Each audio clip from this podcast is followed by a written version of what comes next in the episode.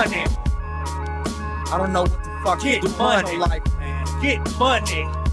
Get Whatever money. you're Get money. you need to be getting Get money. money.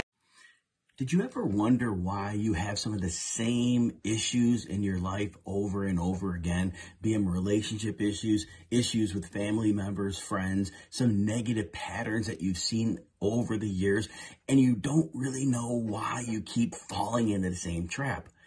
Well, one thing to consider is this.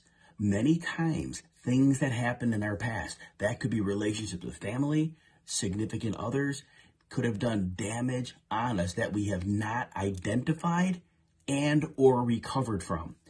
When you find these negative relationship patterns you're currently in, it's important for you to think deeply as to where the origin of the problem came from.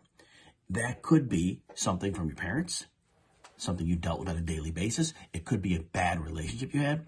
Regardless, you may not be able to fix what happened in the past, but when you identify what issues you're currently dealing with, you have the ability to choose a different path.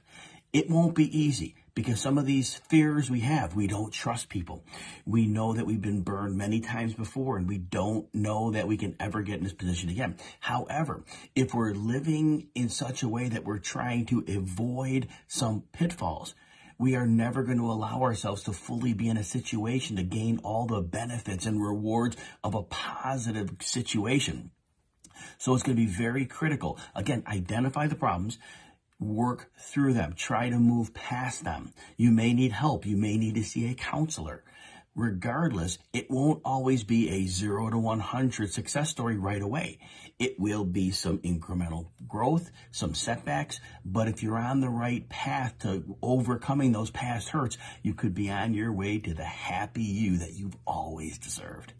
That's why this one hundred dollars, and that costs That's why I work with the shoes and roll like butts, and I get a limousine.